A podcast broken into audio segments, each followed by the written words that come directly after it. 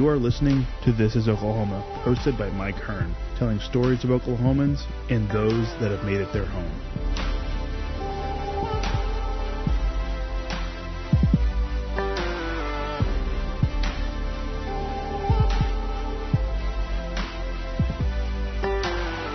All right, what's going on, guys? Welcome back to another episode of This is Oklahoma. Your host here, Mike Hearn, back with another episode. And fortunate enough to be sat with Rachel Cope of 84 Hospitality. Is 84 the year you were born? It is the year I was born. Okay. We try to think of like a lot of clever names. Yeah. Uh, and it got old, and so I finally just said, let's just finish this. It's a little bit Orwell reference as well to be a little creepy to all the staff, like I'm always watching. Yeah. But most of them are too young to even know what that is. so. Okay. And I know just kind of from following along that you're a huge Garth Brooks fan, so I didn't know if that was a reason. Did he have a huge year in 84 or whatever it was?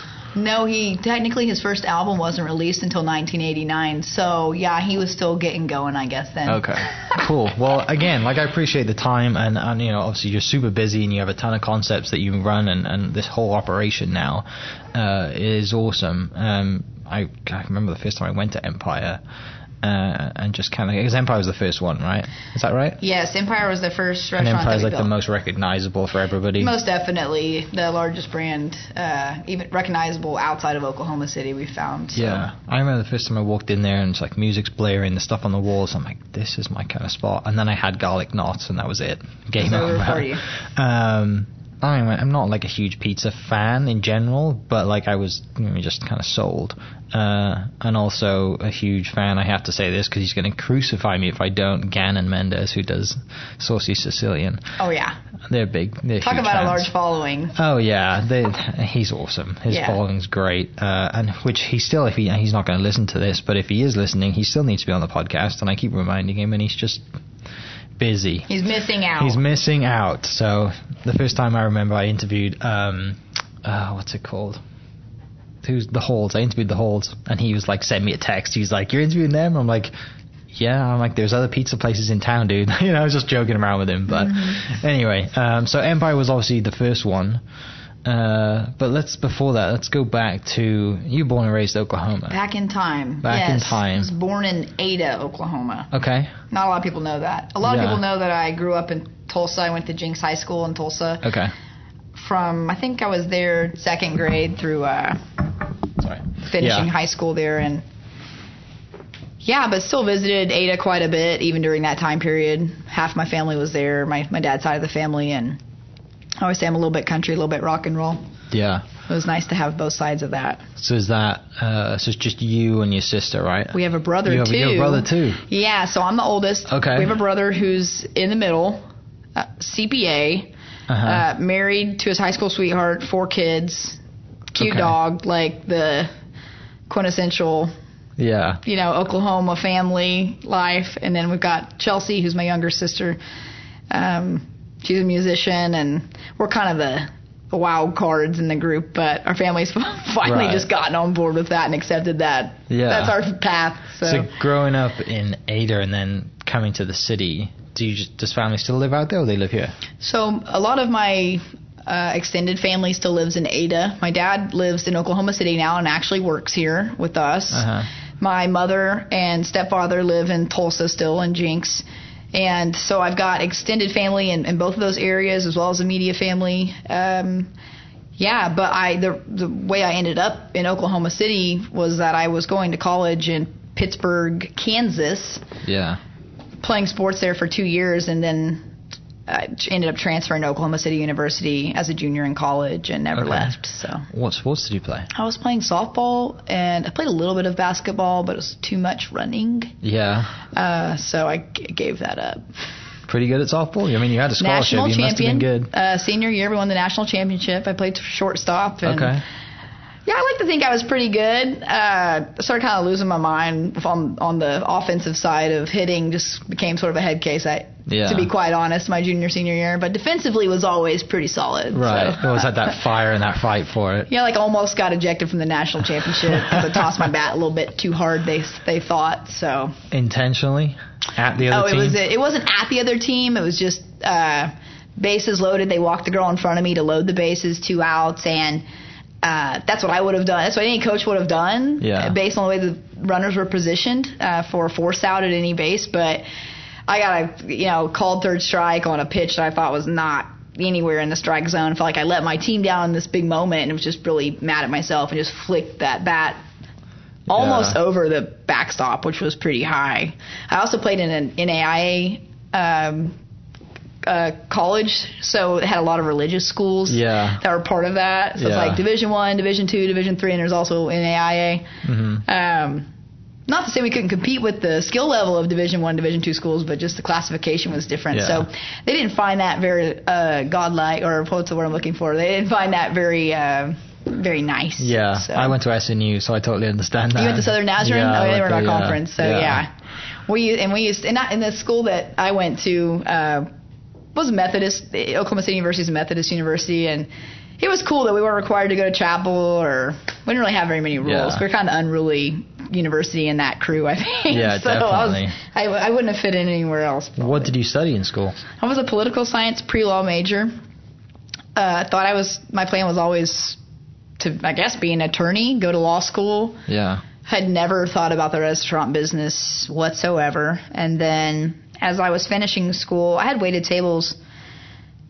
It, the summer after my senior year of high school, before I went to college, I was waiting tables. It was always the same reason anybody waits tables in the beginning. It's flexible. It's cash money. It's no, not a lot of responsibility. And quit, not feel bad. Same issues that we deal with with our staff now. Yeah. I'm like, I remember when I was your age and I was also acting like this. So I try to be forgiving, but also like, please at least call us if you're not going to show show up. up.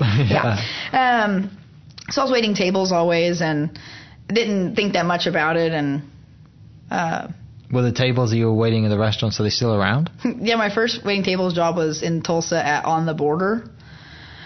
And it's so funny. We have a lot of people that work for us now that came out of that same national restaurant group. It's called the Brinker Group. I think they got bought by someone and it's become something else now. But um, there is no like I've worked in some really difficult places and yes, it was hard because I was inexperienced, but it was just difficult. Period. Yeah.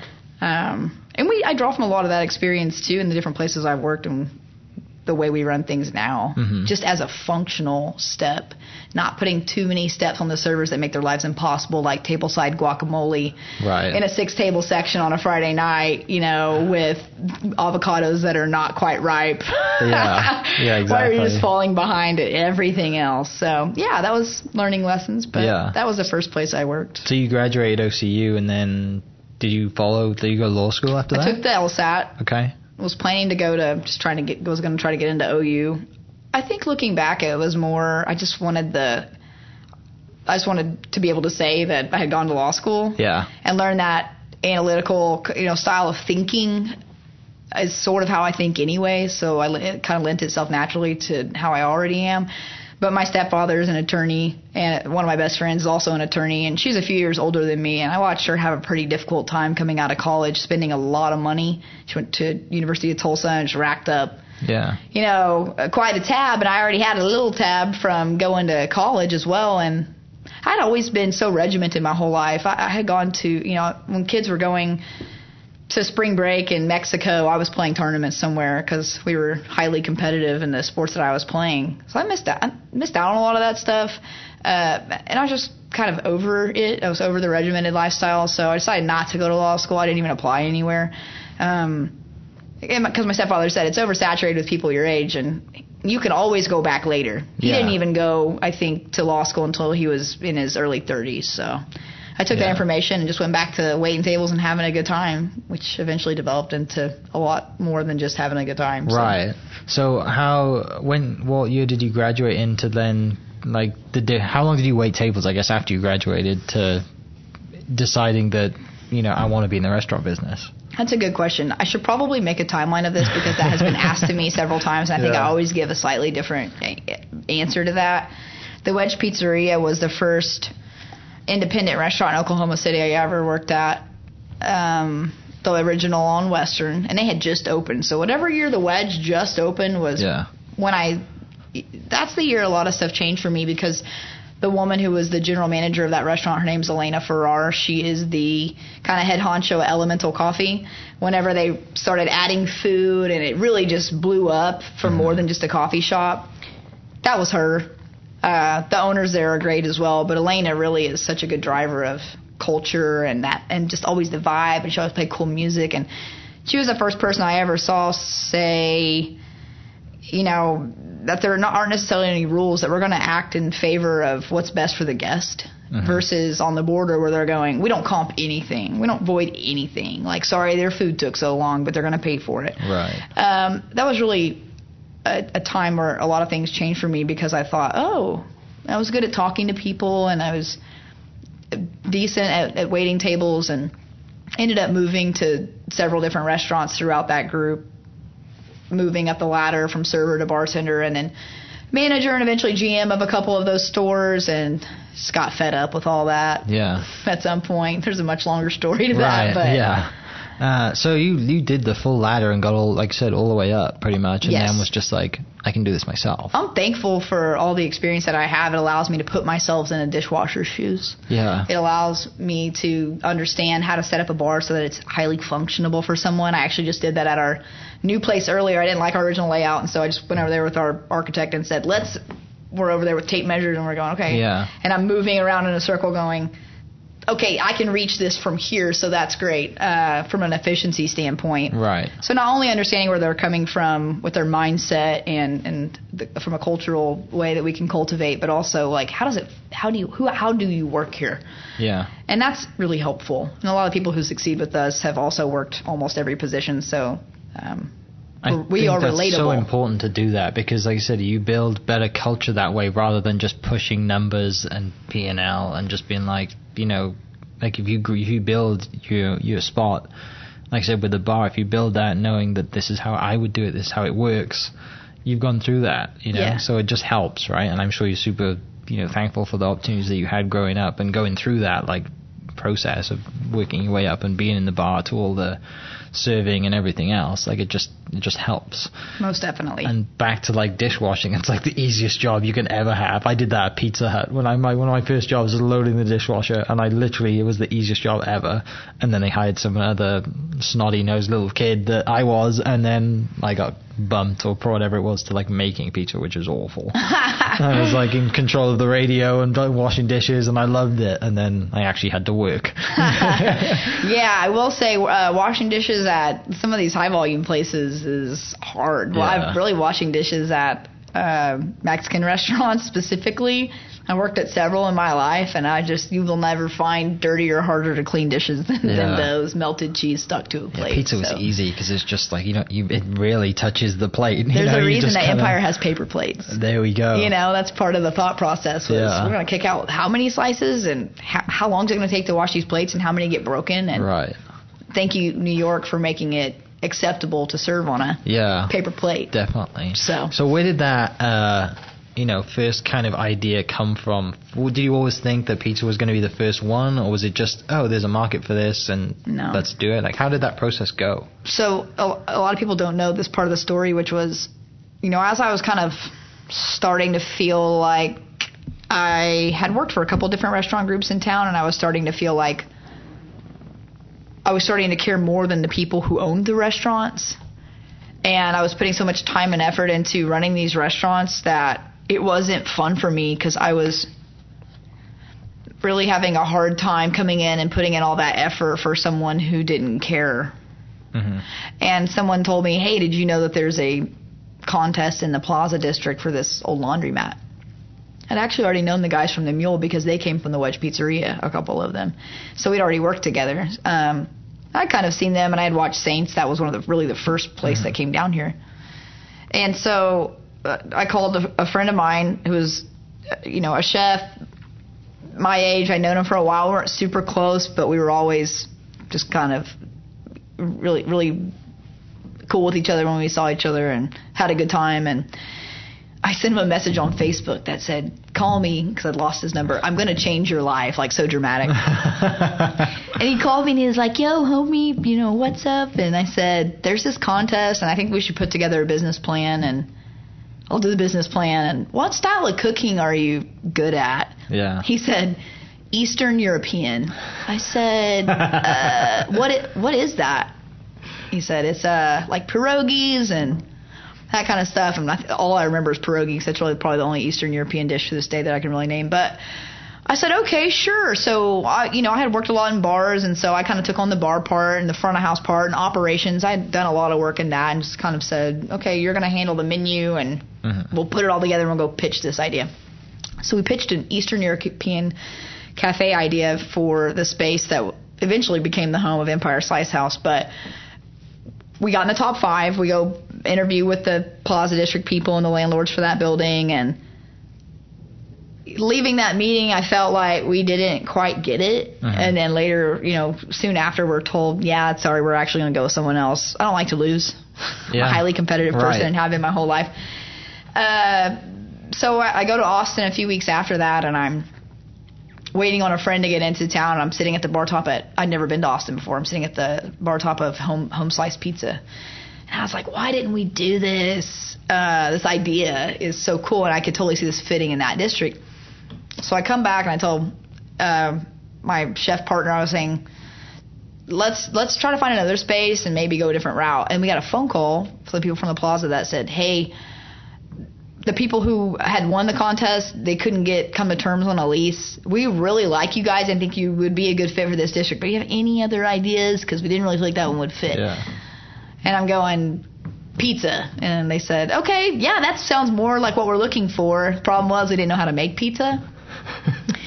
So we did a couple tastings for them, and uh, Avery was super talented with like some of the other items like salads and whatnot. But he'd never made pizza either, and I remember just like googling recipes online for dough and making dough in like a KitchenAid mixer in my old house kitchen and jamming to old 90s rap and just it tasting terrible and we did a tasting and they basically said the same thing. These salads are great and the apps are great. Pizza needs some work and we were like, ah, damn it. But we were running out of time. Yeah. So I'd done a little bit of research and found that there was this international school of pizza in San Francisco.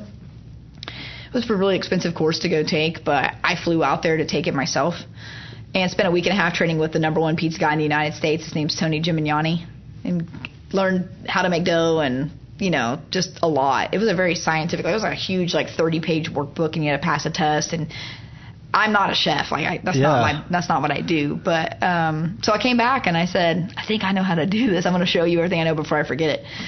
And uh, Empire Slice House was born in 2013, so That's crazy. we can and we continue to work on that. But it was a fun, it was a crazy Yeah. journey. That's nuts. You just like, I'm just going to go out. I'm going to learn how to do it. And I'm going to bring it back and show you before I forget. Yeah, right? even now people are like, "How do you really do your dough?" And I still know kind of, Yeah. but if you put me in there to make the dough, like I'm gonna mess it up. And then when, where did like the whole name and concept from that come from? Was it just, The Empire Slice House name. yeah. Well, in the beginning, we had had this whole idea that it was going to be 90s New York, like style. We wanted to say, okay, this is New York style pizza, and how can we build this place to look like that and feel Okay. like that? And so we uh, started coming up with like the visuals of what that might look like. And again, we were listening to like 90s hip hop, early 90s hip hop. Was Avery was really into that type of music, and kind of I was like, oh yeah, okay, I like these jams because I was from Ada. I was listening to not that. but um, the original name was supposed to be Kilroy's, which is so stupid because it was the first like documented instance of graffiti in the in uh, I guess maybe in the United States. There was a bomb factory, and there were somebody had drawn like on a bomb Yeah. the dude peeking over the fence. I don't know if you'd ever seen. I'm sure most people like Yeah. drew that in fifth grade because you know you draw little fingers over the fence Gotcha. or whatever. But uh, the Kilroy was here. You know that's where that came from. And then when I went to Tony's school, he had a place next door called uh, Tony's Coal Fired Slice Shop, and I was like, whoa, that's pretty neat. And then the Empire part, an homage to you know Yeah. New York, and just kind of throw those together. It was a lot stronger yeah. made a lot more sense. And um, anyway, so I came back and I said, "We're changing this." And he goes, "Does that sound like Star Wars?" And I was like, "Yeah, kind of, but we're just gonna push cool. it through anyway." Yeah. Yeah. Yeah. And then was So- the, was the whole like model as well to just have giant New York style pizzas. Yeah, pretty much. Yeah. We just said, how do we really make a splash here? Because a lot of people were going, there's a lot of pizza places here. Right. There's Hideaway. There's you know all these other smaller shops that are here. Pizza Hut, Domino's. How do you compete with that? Yeah. The thing that didn't exist here, other than sauced, was by the slice. hmm And the way we do it is different from how they do it. You know, it's not a knock against what they do, but they cook cheese pizzas and then they add your toppings and refire them. Oh, okay. We cook whole pies with your ingredients baked into them, you know, and then yeah. finish your slice to order. So that was a little bit different. Yeah. Uh, but the whole pies, we just went huge because we wanted to say, you know, we always laugh. I, I feel almost feel bad when I see people taking to go boxes out and getting it to like a Mini Cooper or something. oh, I couldn't fit it in my car. yeah, no one can fit in their refrigerator. Yeah, but that too. Yeah. yeah, but it was it was we're we are we've become pretty good at saying we need to something that as an attention grabber. Yeah. A bar and then for the bar we went all cans. There were no bottles. There have never there's never been a bottle of beer in that place. Mm-hmm. And uh, that was really when cans were first becoming um, more widely used than what they were before. So it was a chance for us to say, this is why cans are better or why breweries are doing that. And it allowed, when we had the largest canned beer selection that was only canned beers really in the United States. There was one other place in Chicago, but they carried bottled beers. As well. Yeah. Uh huh. And so we carried none of those. And so I could, for a while, I could say that. I haven't looked recently to see if we still have know the that. most. That's really cool. Yeah. So you do all that, Empire kicks off, and it's going crazy. You guys have had a lot of success, and then you just had the itch to open another place, naturally. Yeah, um, I wanted. I, I was testing myself, pushing myself. Uh huh. Empire was going great, but our landlord there had asked me to for some help at a restaurant that he owned. And so I went and consulted there for a little while, and that was the first chance for me to see if I could balance multiple things at one time. I did that for about a, a year plus. Uh, I'm not sure the exact amount of time, and was able to help them and kind of right the ship on that project. And I, I want to say I get bored easily, but I'm a dreamer. Yeah. Um, I see things and I want to do them. I had always kept in touch with a friend of my sister's named Jeff Chanchaleune, who worked at Sushi Neko and was at In the Raw, and he had this really cool ramen truck called Kaiteki. And I, it was when the food truck craze kind of first started happening, and I was just watching him from afar how that was going, and I'd go visit the truck sometimes, and we weren't super close or anything, but just kind of maintain that professional like, hey, how's it going? And uh, b- I can't remember exactly when it was, sometime in early 2015 or late 2014. There were these new, this new fad on kind of East West Coast, these pop up dinners. Everybody was doing it. And I told Jeff, I was like, how's the food truck life? He's like, it's grueling, it's really difficult, and it's just really hard. I said, let's, do you want to do a pop up dinner with me and collaborate? And we can do, I'll do all the cocktails and you do some food that you're into. And Yeah. so we created this project called Project Slurp.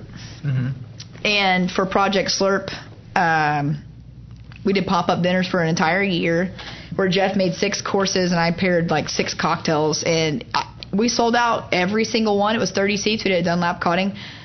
I think we probably sold out one. Jeff's food is amazing, but everybody got so drunk that I think it became like known in town that it was probably the cheapest way to get like really great cocktails and get just hammered. Yeah. Then we always gave like this, you know, warning label when we'd stand up and talk in the beginning, like we're gonna serve you these cocktails, but you're in control of your own Of your consumption. Yeah, Yeah. this is like yeah. a waiver on the when you home. buy the ticket. yeah. So we did that and uh, got to test a lot of cool Japanese ideas and and whatever, and then heard about a space in the Plaza District that no one else had really known about yet. It was supposed to be retail shops, and then through the grapevine, they said they think they might want to do a restaurant instead.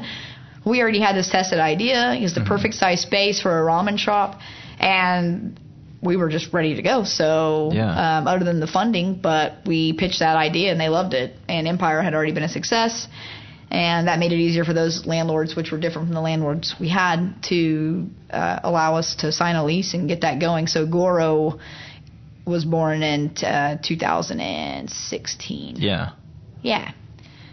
And then So that was other that things kind of tumbled yeah, on and after then that's that. gone crazy, and then now you have Revolution, right? Yeah, Revolucion opened in November of 2016, whereas Uh-huh. Goro was July of 2016. This is why I can never have kids. I don't remember their birthdays. I'll be like, I don't know. I don't know how old my dogs are right now. People are always like, How old's your dog? I don't know. I think she's about six. Yeah. I'm trying to remember a time in my life when I got her and I was like, okay, that I went to that concert. Yeah, okay, yeah, it was 2013. You're looking Um, back through your phone to see what pictures you yeah, have I'm looking of the the date. pho- photo. Yeah. I'm like, shoot, yeah. Um, so Revolucion and then Easy E, which is its own kind of deal, even though it is Empire Extended, opened in May of 2017. Um, Mm-hmm. and that was just a natural takeover of that space, right? It just seemed like we were just getting killed and couldn't even keep up with to go orders at Empire anymore. Yeah. I mean, we built that place to do like one third of the sales it ended up being able to do, and we really just needed more ovens, and you know that lends itself to why we moved down the street. yeah. But uh, just to be able to take care of a lot to go business and catering business, we were saying no to, uh, was was nice. And again, I pulled a note from Home Slice in Austin on that because they have a place called More Home Slice or Home Slice Two. I always forget what it's Okay. That's across like a little alley that handles all of that. It's a Yeah. walk-in size shop, and it, it keeps it. It helps with the people who don't want to wait two hours for a table, Right. Or that just want a pie to go and can't get it. Uh, we're just missing out. So Yeah. it's been a quite a success on its own down there. Yeah, I mean, when me and my wife would come down, you know, we'd drive down, we'd go into, you know, Empire, and they're like, it's 45 minutes. I'm like, "Ugh, I just kind of want to grab a slice and go. And then now you have, like, we did that. We, Yeah. you know, it's great. And you'd either just eat it because you have that space, you'd either eat it there and grab some garlic knots and then go. I mean, it's just, like you said, you missed out on all that business, and now it's perfect. I think it's just the perfect size as well, you know? Yeah, It's not too big. And the way that the food world is evolving, I actually, for some reason, got asked to do a presentation at the International Pizza Expo in Las Vegas in March. And I had attended that since 2013 before we opened Empire because that's where you go. That's where all the products are. That's where all the Gotcha. people. It, it is crazy. Yeah.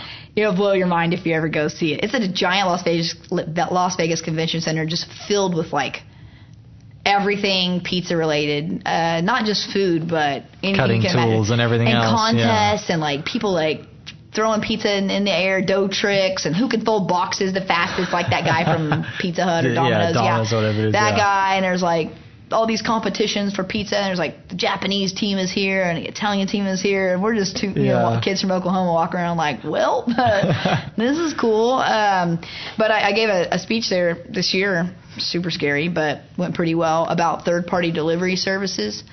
It's a really important issue for restaurants right now. Mhm. Some people frown upon it. Some people are really into it. Some people just don't know how to use it. But it is not going anywhere.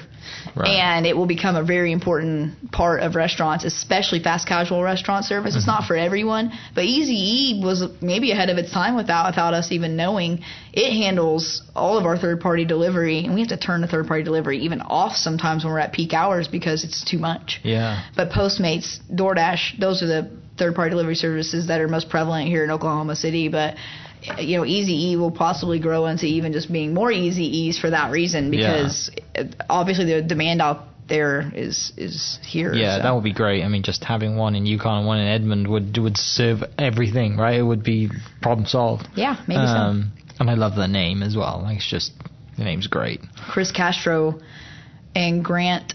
Sorry, Grant. I'm gonna blank on your last name for one second. Uh, they used to have a creative firm that was actually here in the plaza called Finch Creative. Okay. And Chris Castro is the owner operator of Commonplace mm-hmm. Kitchen. I've had Chris on the podcast with them. Oh, you They- have? They're great. Yeah. So I could listen to Chris talk all day as He's well. amazing. We we have a really good friendship now. We don't get to see each other as much. I actually have this really cool painting that Trisha did that's above my fireplace that she did in college. That is so cool. But uh, love them. But he they've brand Chris branded and with with Grant and Finch. You know they branded the first set of restaurants that we had. But Chris has done the branding for almost every concept we've ever had. Okay. Jeff, my partner at Goro, is really a talented graphic designer as well. Mm-hmm. So he did Goro's logo, he did Guns logo, and then Chris Wynn, who works with us remotely right now. He lives in Houston, but is from lived in Oklahoma City. I don't know if you know him very well or not. A lot of people know him as Quit Win. I don't know if you've ever seen him. Okay, he's sort of our marketing creative director. And he's actually in town yesterday and today to shoot photos of a lot of stuff and just have a kind of quarterly meeting with us. But he did some of the branding for some of the other projects too. But uh, Yeah. yeah, Chris Castro. Chris is a good guy. Mm-hmm. And his story's crazy too. Oh, my point of that, because I get lost when I'm talking sometimes, was that Grant and Chris did the Easy E. hmm They came up with that. Yeah. And I was like, this is perfect. Was I was it around the time that uh, Straight Outta Compton came out? Or was it just like before that? 'Cause I, Oh, that's what I oh, remember. that's a good question. Like, I remember it just being May kinda like- 2017. it must have been after, because I feel like that Yeah. came out a few years ago. But uh, definitely shone a light Yeah. for a lot of people on who Easy E was. That was awesome. Yeah, because I, I mean, growing up in the UK, that music's not huge uh, back home, but and also, if you're out here- there listening, and it, ours is spelled with an S, and he was a Z. So yeah, there it is, just in case. just in case you're trying to come at us. Um, so, like I said, you have all this, you know, this success and full, you know, going from playing softball in college to wanting to be a lawyer, and then just deciding that it's not what you want to do, to working, you know, running tables, working the bar, and then working your way up. I can, you know, I can do this. Let's start a concert, win a competition, and you know, you have this, you know, what is it like eight years later, right? You have like all these concepts, and I guess Pony Boy, which I love the bar at Pony Boy. It's just like the perfect picture. Um, and we were there for St. Patrick's Swayze Day last year. yeah, the first Uh, one. I didn't get a T-shirt. I was there late, but it was uh, so much fun. I might have a few left from this year. I can I maybe snag you one. I love one of those. Okay. Um, you know, and you have that, and then so you go from that, and like I said, you always have this itch to not get bored and do the next thing and bring something new and cool. And you travel a lot. I mean, it's probably the best part. Would you say is the best part of your job is doing research? Yeah, I mean, Yeah. I travel to eat and listen to music, and I can usually make those happen in the same trip. The same trip, yeah. Then there's a lot of other things that I'm, we're looking at. We're looking at aesthetics, we're looking at design, we're looking at functionality, operations. You know, we're Right. meeting, we're connecting the dots with a lot of people. We're meeting other people who are in our shoes and being able to do that. But yeah, I mean, it's not too bad of a gig. Mm-hmm. Suck, Eating, right? drinking, flying. Yeah, How was the Asia Asia trip? Right? Didn't you go? yeah. We went to? Tokyo. Well, people probably don't believe this, but I've actually had never really been out of the United States. I Uh-huh. had been to Vancouver for my 30th birthday, but that's in my mind Seattle extended sort of, so Yeah. it doesn't really count. And so, of course, you know, the first real time I've been out of the United States, I took a 13 hour flight, which is uh, not my favorite part of that. Right. I would do it differently next time. Yeah. I would stop in LA for two days Oh, yeah. a day and then break that up because it was just It's really miserable. difficult. It is miserable. Yeah, without the use of uh, some some help in the in pill form, yeah, Yeah. It, it was tough. So that was an amazing trip. It was a very humbling experience in a lot of ways because I had never been immersed in another culture where I was just truly felt like I I couldn't I didn't know the language. Yeah. I couldn't really read anything. You know, thankfully, one, the Japanese are so kind. Yeah. I'm sure they were making fun of us a lot too, but I also was fortunate that I was with several people who'd been before, and uh, they were extremely helpful. Jeff had actually learned enough conversational conversational Japanese to carry a lot of the conversations when we were ordering dinner, and they knew a lot of the cultural uh, what's acceptable and what's not, and how you act, and so that was cool because I never wanted to be the the tourist person. Yeah, that typical American tourist that yeah, everyone kind of that they all make whatever. fun of. Yeah, so I we need I needed more time. Seven days, six days is not enough. Mm-hmm. Sort of like visiting New York. You'll never see anything. Yeah. Yeah, it, it will take many trips to really go and keep doing that. But it was really important for me. This concept that we're about to open in the Paseo. It's called Gun, and it's Oklahoma's really first true izakaya, a Japanese pub. And I wanted to make sure I understood what that meant. Mhm. I wanted to go to one, a real one, and that was extremely helpful for me, and and also helps with the street cred part too. So Yeah. it was a great time. I would love to go back, and I'm a I'm a huge fan of of Tokyo, and I would love to see some of the you know outer lying cities and go to some of the different prefectures and stuff in Japan and really get to see more. It's really Mhm. it's just really beautiful. Yeah, I was lucky enough to go to Japan in 2014. Uh, I played golf. The World Golf Championships was over there. World Team Championships was there, and I mean, when you go and play golf somewhere, you don't really get to travel much. You you see it, you see the hotel, but that's. But a few days, we did get to go around, and just their food, the culture, the way they are. I mean, just awesome people. Yeah. And it, also where we were, like, I just figured out like their portion size is completely different to what we have. Like I felt myself ordering platter sized portions, but that's you know it's a normal meal for us, right? Sure. Out there, it's you know just that is just completely different. But I It's mean, so just the clean. culture- too. yeah, there were not even any trash cans on the streets. Uh-huh. That was really interesting. Was Yeah. that I would I loved the uh, vending machines that were everywhere Uh-huh. because I drink coffee and they're massive too. all day long. Yeah. Yeah. And uh, hell, they even had the highballs and some alcoholic beverages in some of those machines. But Yeah. once you finish with it, do you, you can't just like there's nowhere to throw it away.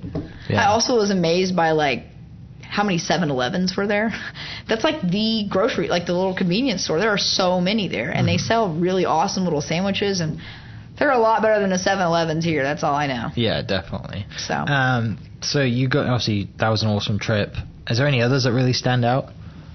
I've been back to Chicago a few times. I was there a few weeks ago too, and I just love their food scene so much. Uh, unfortunately, I'm a creature of habit, so I always want to try new things. But if if people who are listening, have you have if you have not been to Chicago, one there are so many things to do and see. It's really incredible. Um, but the food scene there and the beverage scene is really awesome, and I love the different neighborhoods. It's not just like a giant, like crazy city. I mean, it is in some parts of it, but it's really well laid out, and uh, the neighborhoods are really cool. Yeah. Love that. Um, where else have I really enjoyed? I mean, New York is just full of so many incredible cultural type, uh, different interesting restaurants, and they're always on the forefront of everything. Whether some of that stuff translates here or not, but you know, going to LA and going to New York are always important because we're seeing things before they're well known here. hmm So we try to make those trips to California. San Francisco was also fantastic. I haven't been back since I went to pizza school though, and that was in like 2012. Yeah. So I really need to go back because a lot's going on, and a couple of my friends. I just had a really good friend that actually is moving there on Saturday, and I'm just like, yes, I have someone to go visit. I will be there soon. Yeah, definitely. Um, yeah, so those are.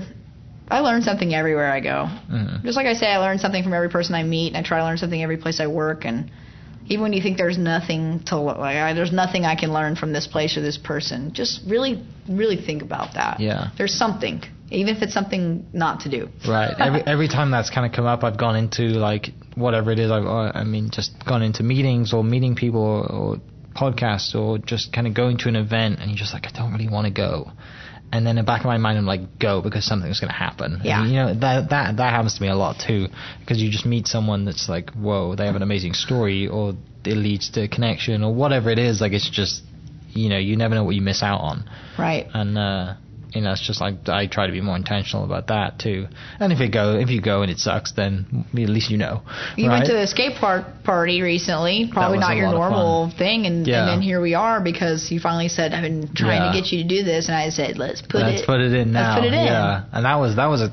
Um, so how how that happened was my one of my college golf teammates is Cooper who lives with Clint.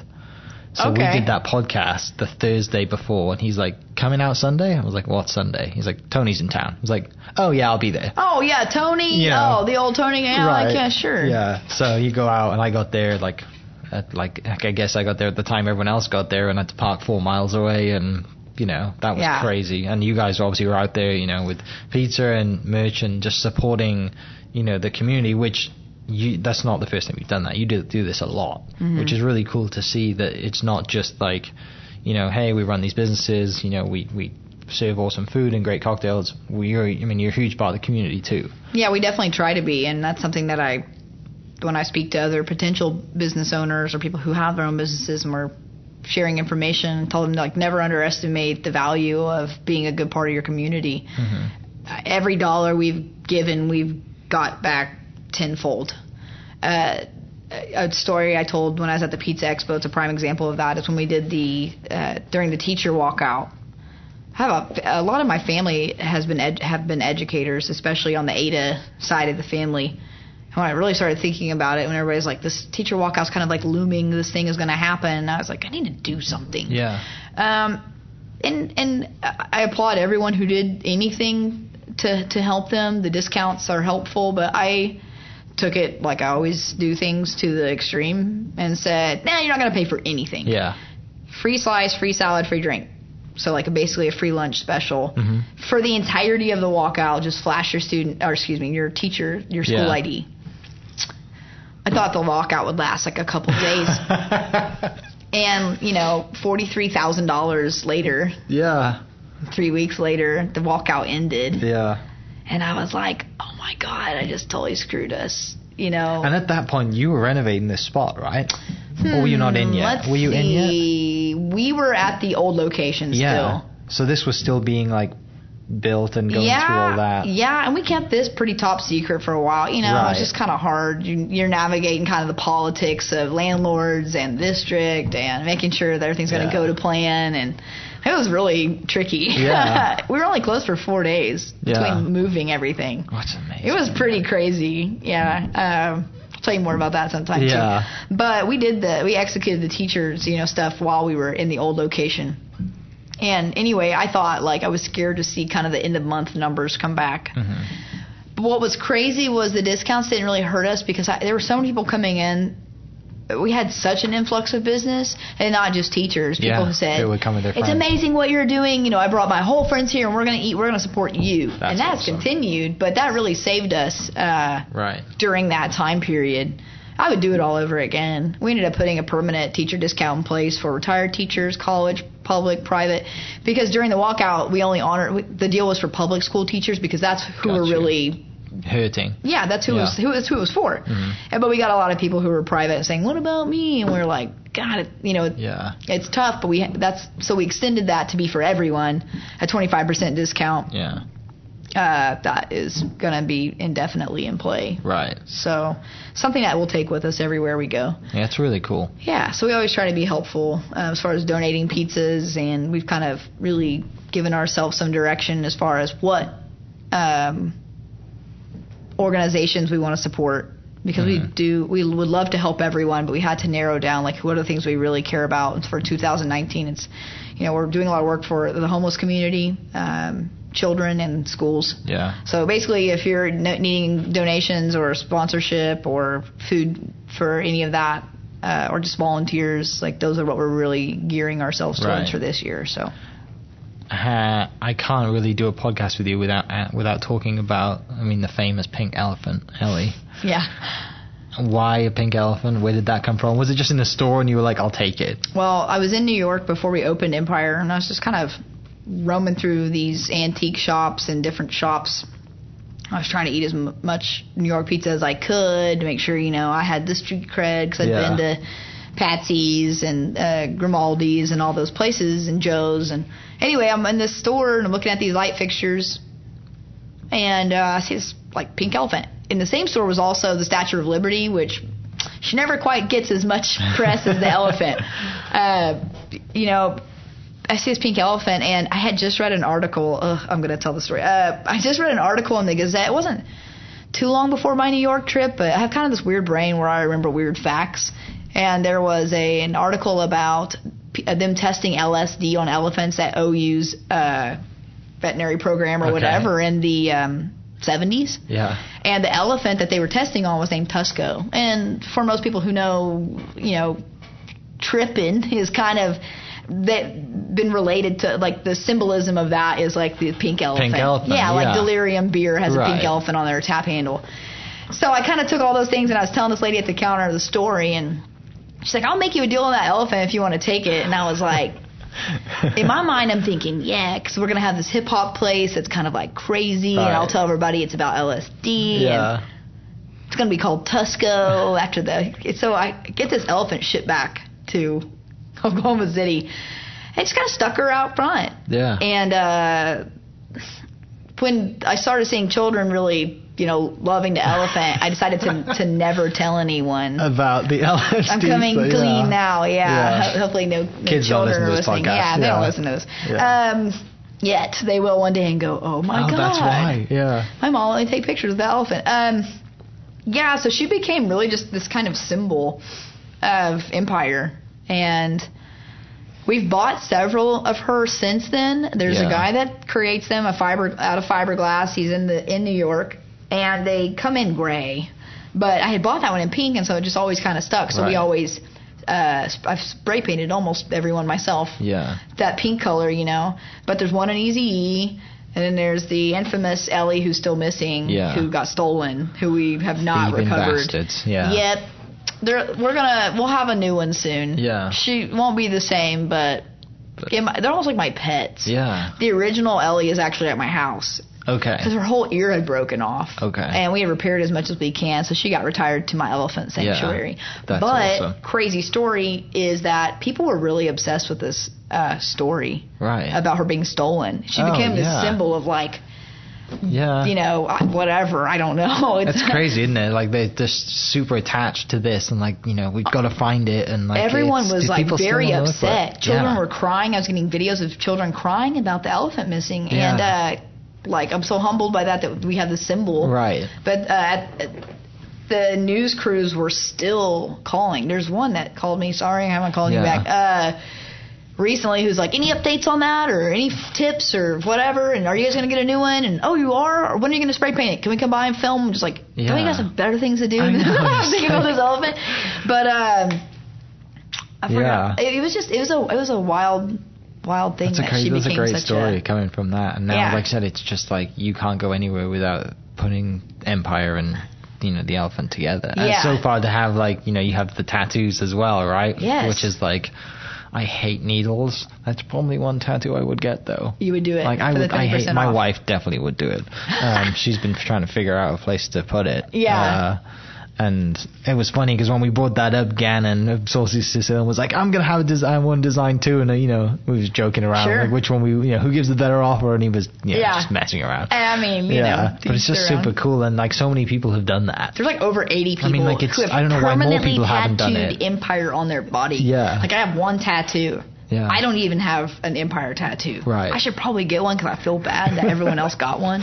Yeah. Um, but yeah, it, it's become just such a fun. That place is just it's really fun, Mm-hmm. and um, what made it what it is is a lot of hard work. Right. A lot of good people. A lot of even. I mean, we have meetings at our restaurants every week. E- Mm-hmm. each restaurant has its own set time.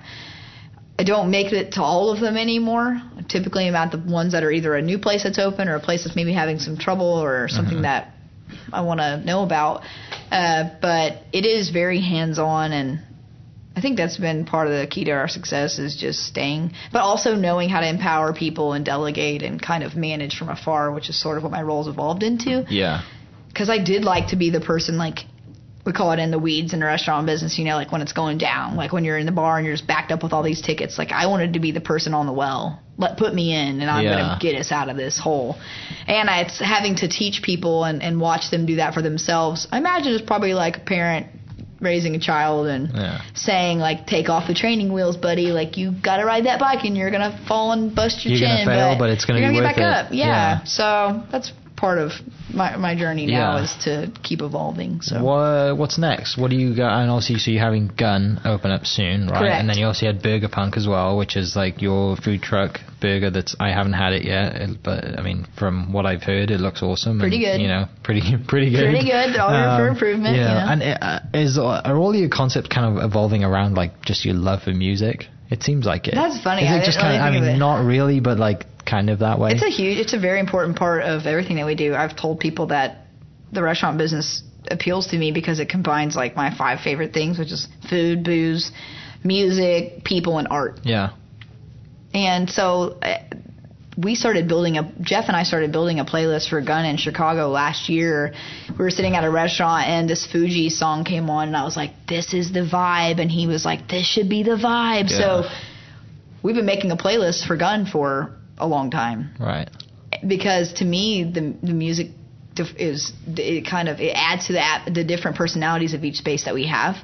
And it, we think about everyone. Like Mm-hmm. uh, you'll never walk into one of our restaurants and go, "Ah, they weren't really thinking about that." We for sure were thinking about it. Yeah, definitely. Like Mm-hmm. I was, we, me and my wife went to Tamashi Ramen the other day, and the one thing I remember uh, from there is that the playlist was killer. It was so good. Yeah. You know, and that's just like I said, it's just a part of the vibe and a part of the whole experience. Um, and obviously, you know, your huge love for Garth Brooks as well. Yeah, I haven't gotten to do a country one I was going to say, it. when's the country kind of honky tonk? country bar? I've got an idea up my sleeve. I'm just waiting for that right time. Uh, I don't know. I don't. We'll we'll see how that plays in. At Ponyboy, we kind of had this country Sundays thing Yeah.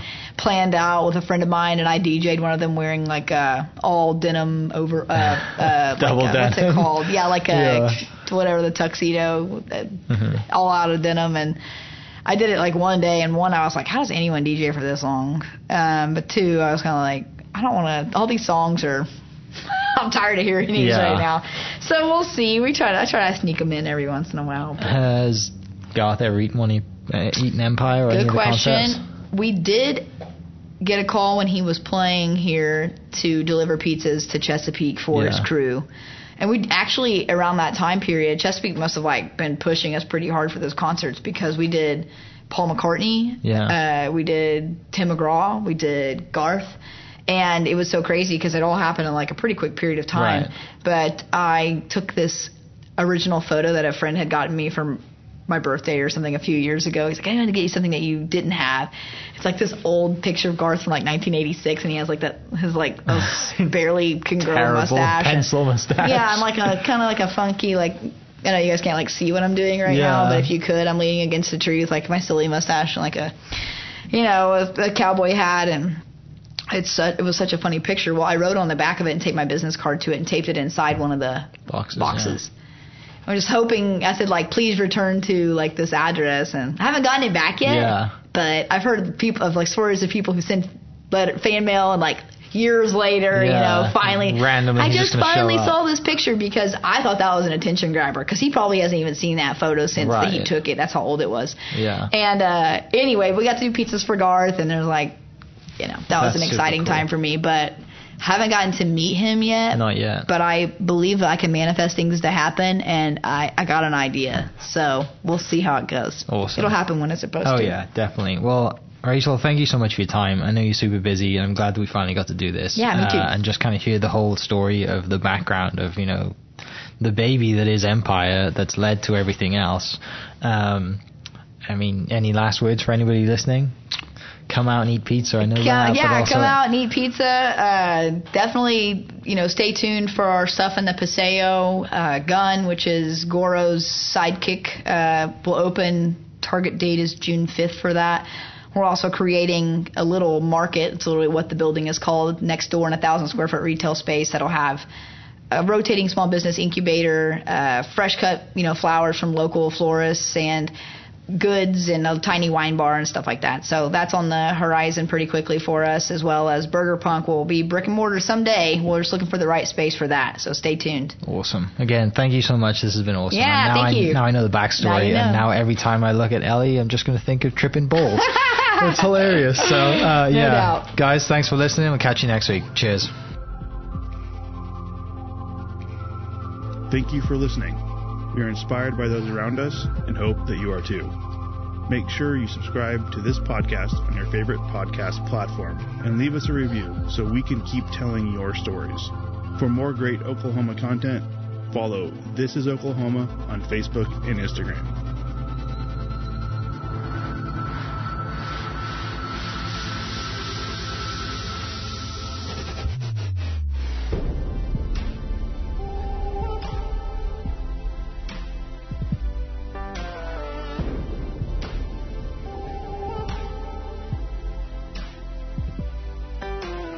This podcast was produced by Mike Hearn and Ian Weston.